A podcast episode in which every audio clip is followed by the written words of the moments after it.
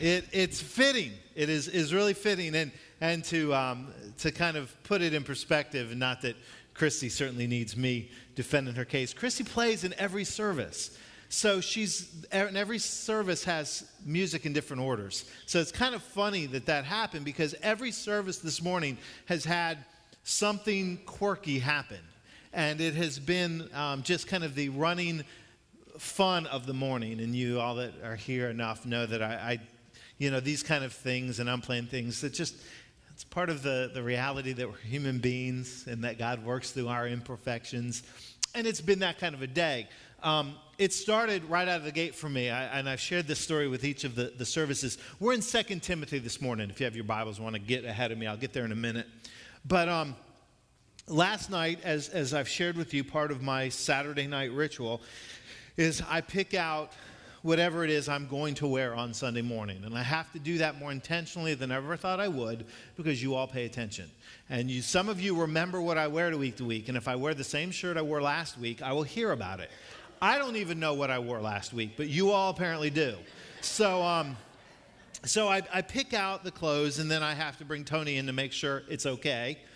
And, um, and so I grabbed this shirt last night. I've never worn this shirt before. And Tony wasn't even sure where I'd gotten the shirt. I'm sure she bought it for me, but I pulled it out and, um, you know, kind of matched, matched the outfit and made sure the, iron, the shirt was ironed and ready to go. And so I hang it up when I get up on Sunday morning, um, it takes an act of God for me to change what I've chosen to wear because I'm not ironing another shirt. So as long as I don't spill coffee down it, I'm going to go with whatever it is I chose. So I pulled this shirt, knowing I'd never worn it before, and, and it, you know, fit fine in the places I thought it needed to fit, the buttons in the middle and the neck. Y'all know capri pants? Apparently, this is a capri shirt. because that's where it goes right there. And I'm like, heck no, I'm not changing. So I'm going with it. So that's why I've got the loose look. It's, it's, that's what it is. So I, uh, I don't know where it came from, and you may never ever see it again. I don't know. I may wear it, but it's a summer shirt, exactly. It's a summer shirt. So, uh, so then, so that's how the day started. So that was kind of the thing, you know, me standing in front of the mirror, going, "I'm just not. I'm going with it. I'll figure it out." And um, then I walk out to come to church, and I go to, to get in the car. Last night, Tony and Cassidy went grocery shopping. They got home. We all unpacked the cars as we have to do after you know Mama's been grocery shopping. And I don't know who, Tony, um, left the, the, the door open on the driver's side, just left the car open all night long. Now, it was fine and it was a little wet, so I get in. Well, here's the problem I didn't pay enough attention. Apparently, in the middle of the night, Mr. Spider built a cobweb in the driver's side of the car. I sat right in the cobweb. Now, you know what you do when you walk through a cobweb. That's what I was doing. Here's the concern. What's the first concern when you walk in a spider web? Where's the spider? I have no idea where the spider went. No clue where the spider went, and I'm hoping he doesn't turn up anytime soon. So uh, that was that was the morning. So it's just been kind of goofy from the get-go in all the best sense of the word. And so that's the fun. So that's that's why the shirt looks like this today. And so I just tell you because you all will notice and you will ask. So there you go. Um, but in a, in a, in a bridge, if you will, to this morning, in, in far more significant ways, we're talking about today how we frame and understand our reality, our experiences. And I said, in, in far more significant ways than summer shirts and cobwebs. But, but how do we give some context to our lives? And to do so, this morning I'm going to turn to 2 Timothy, Paul's letter to the church. I'm going to begin at verse 14 and read through the first few verses of chapter 4. And, and there's a key verse, and I'll highlight it when we get there, that for some of you is going to be very, very familiar words from Paul in 2 Timothy. So we begin here, verse 14. But as for you, continue in what you have learned and have become convinced of, because you know those from who you learned it, and how from infancy you have known the Holy Scriptures, which are able to make you wise for salvation through faith in Christ Jesus. Here, friends, our focal text this morning. All Scripture is God breathed and is useful for teaching, rebuking, correcting, and training in righteousness, so that the servant of God may be thoroughly equipped for every good work. In the presence of God and of Christ Jesus, who will judge the living and the dead, and in view of his appearing and his kingdom, I give you this charge preach the word. Be prepared in season and out of season, correct, rebuke, and encourage with great patience and careful instruction. For the time will come when people will not put up with sound doctrine. Instead, to suit their own desires, they will gather around them a great number of teachers to say what their itching ears want to hear. They will turn their ears away from the truth and turn aside to myths. But you, keep your head in all situations, endure hardship, do the work of an evangelist, discharge all the duties of your ministry. Brothers and sisters, is the word of God for the people of God. Thanks be to God. Let us pray. Gracious Lord, bless our hearing of your word as it is read. And I pray Bless the speaking of these words, they be from you, that would equip us for every good work through Jesus Christ our Lord. Amen. It was about, about four years ago, I think, uh, at a family dinner that we were having at uh, the Spaghetti Warehouse in, in Ybor City. The Spaghetti Warehouse is like the second living room um, for, for Tony's side of the family. I mean, if, if I say to you, we got together with, with Tony's sister or, or um, my father in law and said we, we had dinner, you can pretty much guess and assume it was at the Spaghetti Warehouse. Uh, we've been there so much, they have a special booth for us. And, um, and part of the reason is because Tony's side of the family loves, and I like the Spaghetti Warehouse, they love it. And second of all, they're all in Zephyrhills. We're in Parrish. It's kind of a nice middle ground. Uh, but it was there in a meal with the family that we were sitting, and, and my brother in law was showing me his new smartphone. I had not, up until this point, had a smartphone. I'm going to assume you're all familiar with the, tech, the term smartphone, but if you're not, it's basically the phones that are computers, you know, that do everything, not just I had a dumb phone at that point, which meant I could make a phone call on it. That's all I could do. But, but smartphones, which are the computers which many of us carry now, I hadn't gotten one yet. So he was kind of showing it to me. And the piece of technology that I remember that was the most fascinating to me was the fact that you could walk outside. He, he showed this when we left. We could walk outside, and it was nighttime, and the stars were out and you could take his phone and you could open a certain application and you could point the viewfinder at the sky and it would tell you the stars and the constellations you were looking at. And some of you are not in your head. You know this. There's a program I have called Sky Map. There's probably a few of them. But you can point and it will identify stars and, and constellations, which I found fascinating. And it was an introduction to me to a term I've come to understand that technology has opened us to, which is called augmented reality. Augmented reality. Now, now you may be more familiar with the term virtual reality.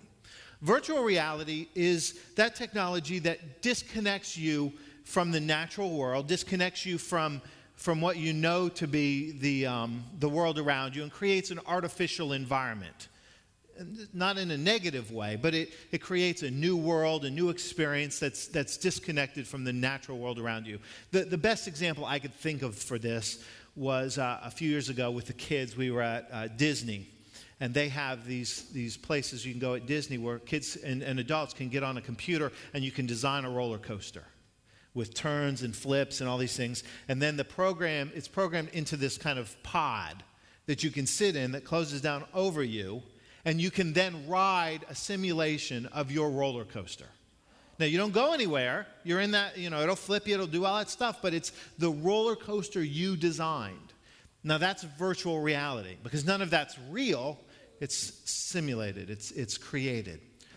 Augmented reality doesn't do that. Rather, it, informs, shapes, uh, colors, if you will, what you're experiencing, what you're seeing. A program that points to the stars and lets you know what you're seeing, you know, it helps you identify what you're seeing. How many of you have GPS systems in your cars, on your phones that you use to get anywhere? That's augmented reality. It lets you know how to get someplace. It helps kind of, but it doesn't change the reality of, of what you're experiencing.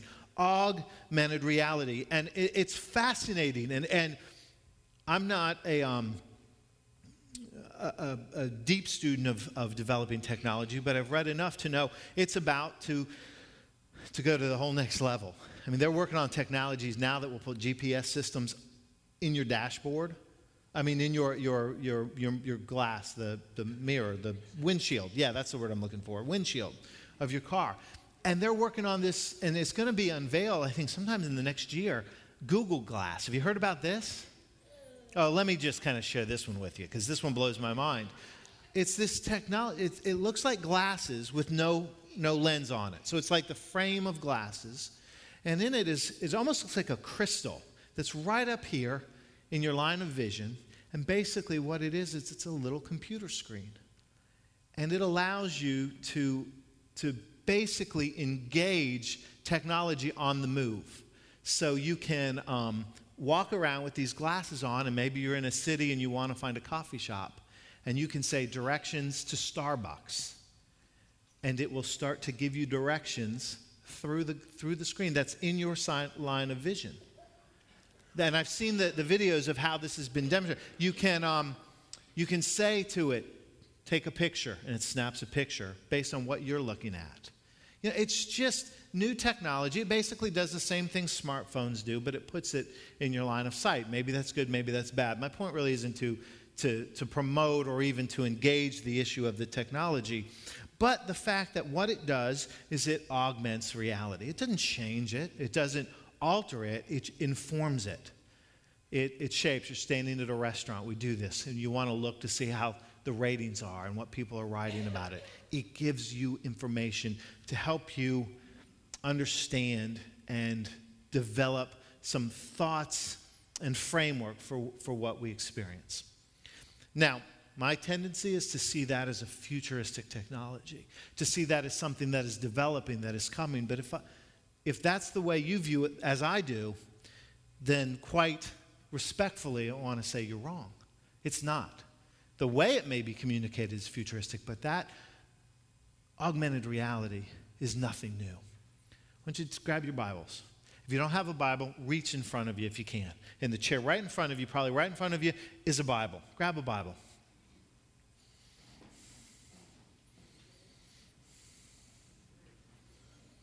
All right, if you've got a Bible, it's just hold it up. Hold it up. Now, if you don't have one, just look around. Brothers and sisters, this is augmented reality. It's augmented reality. Keep it in your hand for a little while. Just you can hold. You don't have to hold it out though. Augmented reality. What I mean when I say it's augmented reality is God's word for us does in more powerful and profound and significant ways it does what Google Glass is intending to do it shapes our understanding of our reality. It shapes our understanding of the world and the experience and what we do and what we see. It gives meaning and texture to our lives as the foundation of not only faith, but who God is and who we are. Paul says that these words, he's referring to the, to the Old Testament canon, but, but we believe through the witness of the church, we would apply that to the words from Genesis 1 1 to the end of Revelation. These words are God breathed. They are inspired of God for teaching, for shaping, for, for molding God's people for the work that we're called to do, for the engagement of good works. And that's an important part of the text. It shapes us for purpose, but it shapes us to help us understand and to make sense and frame the, the world around us and our everyday experiences. And what Paul says to Timothy, what Paul says to the church, what God says to us is this is valuable. This matters. This is the foundation on which your knowledge of who God is and who Jesus Christ is, this is a foundation on which that is built. And it is a treasure. The reality is, too many of us treat it in far less significant ways. Too many of us, for us, the Bible is, is less treasure and more family heirloom. Less treasure and more decorative centerpiece on the table. Less treasure and more uh, part of the outfit that we wear to church. We have, through our actions, too often devalued the Word of God. It's interesting that in the Middle Ages, leading, or the Dark Ages leading into the Middle Ages, one of the most valuable treasures you could possess was a book. Was a book. They were hand copied. They were um, rare among the, the masses of people. Usually, uh, uh, if somebody owned a book, it's meant that they were either very wealthy or they were very well educated. Uh, and it was a highly illiterate society in those times, which is why stained glass and pictures were so important in cathedrals. They told the stories. Churches very often would, would rarely have a book, and if they did, it was the Bible, usually in the Latin. And it was a treasured commodity. It was of so much value that they would protect the Bible. Anybody know how they protected it? They chained it to the pulpit. The Bible would be chained to the pulpit, and not a pulpit like this that could be carried off. A big, heavy stone pulpit or something that wasn't going to be carried away. And if, if somebody could even read, if they were going to read the Bible, they were going to study the Bible in the Latin or in the Greek or in the Hebrew, they'd have to do it at the pulpit while it was chained up. We know that Martin Luther, prior to the Protestant Reformation, spent countless hours studying the Bible that was chained up to the pulpit in the Augustine Monastery there in Wittenberg. It was that valuable. Then an interesting thing happened. The reformers believed that this book was so valuable, was so important, was so significant in the shaping of the lives of the people of God that they very often, at the risk of their own lives, fought to have those Latin and Greek and Hebrew texts translated into the common vernacular, the language of the people, so individuals like you and me could begin to have a copy of God's Word in our hands. And of course, the most famous of those English translations is the very first one in 1611. It is known as what? King James Version. King James uh, Version of the Bible. That first, but, but many have been written. In fact, the statistics that I was reading said that today there are, the Bible has been translated into over 1,100 different languages. And by some estimations, scholars and translators are working right now on 1,300 additional language translations because it is that important. Because those who have gone before us in faith, those men and women who have been a part of the, the, the testimony of the, the, the witnesses on whose faith uh, whose shoulders our faith is built, believed certainly 400 years ago and even to today that these words were so important that they needed to be accessible by those who chose to follow the way of Christ. Here's the tragedy the Bible has gone from 400 years ago, the Bible has gone from being unchained to, for many of us, to being largely unopened.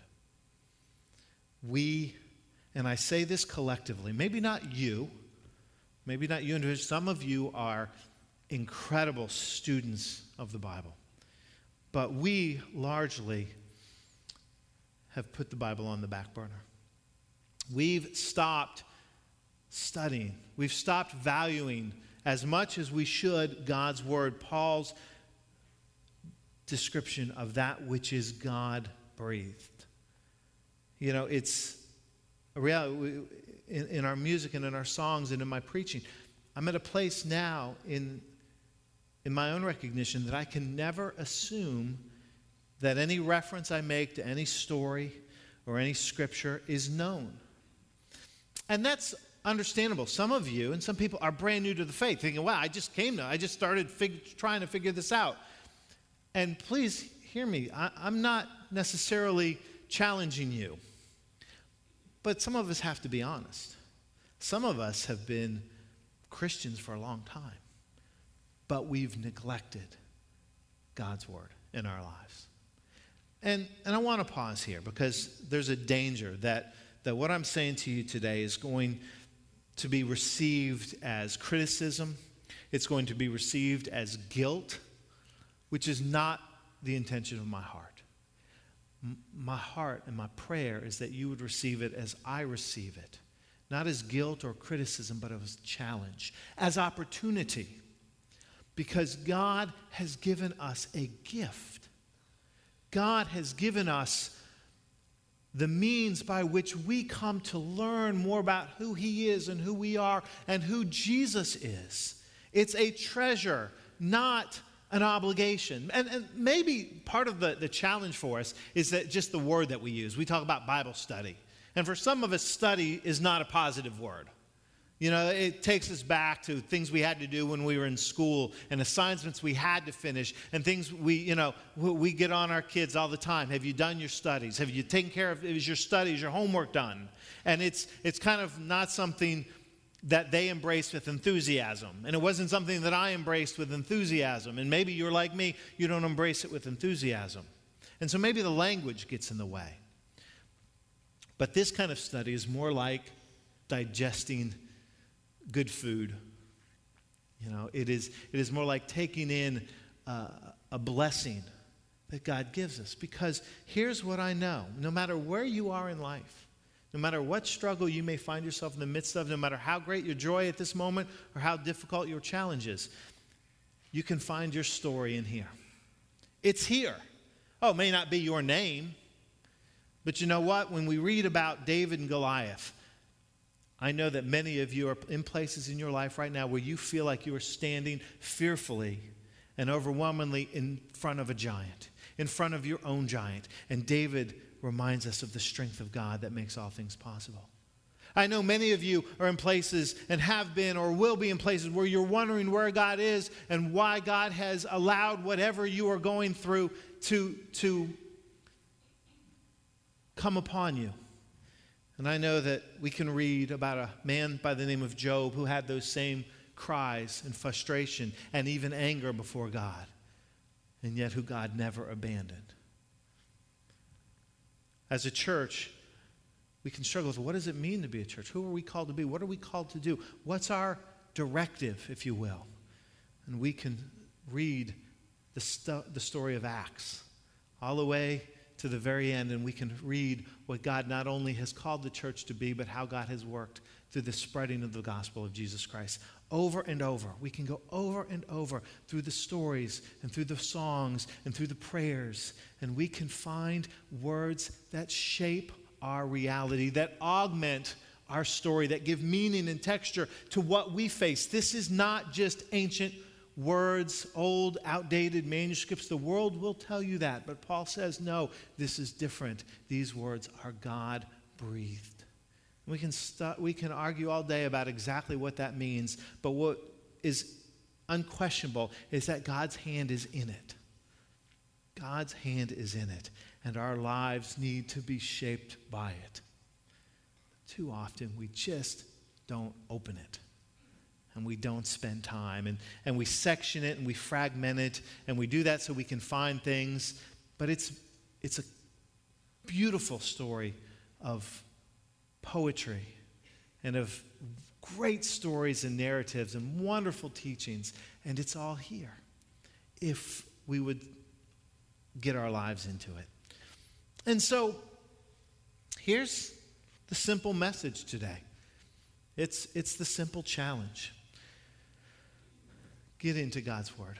Not, not guilt trip, not piling on you because I don't do it as much as I think I should either, but challenge to get into the Word, to be shaped by it. Every week we spend time in God's Word here. Right now, there are groups of kids in each of these rooms that are learning God's Word. This morning, there's been a friendship class and a, a Max Miner's Sunday school class and a, a, parents' class that have spent time in some way. I know, and I haven't talked to any of the teachers, but I know each of those groups spent some time in the Word of God. As Pastor Don does, and small groups in the home does, as youth do on Wednesday nights, and as every Sunday, we declare the special place of this Word. We read from it and I hold it up before you, and I'll say words like the Word of God for the people of God. Thanks be to God. Let our lives be the testimony of our thanks. Get into it, read it, study it, pray over it, be shaped by it. It is a gift that augments our reality, undergirds our experience, and communicates us to us the love and the hope that is found in Jesus Christ. Here it is a challenge, not a criticism not a condemnation, but a challenge. Wherever you are today, go one step deeper. Brothers and sisters, that is the Word of God. That is for the people of God. Thanks be to God. Let us pray. Gracious Lord, that we would be shaped by your inspired word, molded, augmented, empowered by your Holy Spirit. The story that changes us. It is the story of your people. It is the story of your love. It is the story of our Savior. May it become a familiar friend to each of us. In Christ we pray. Amen.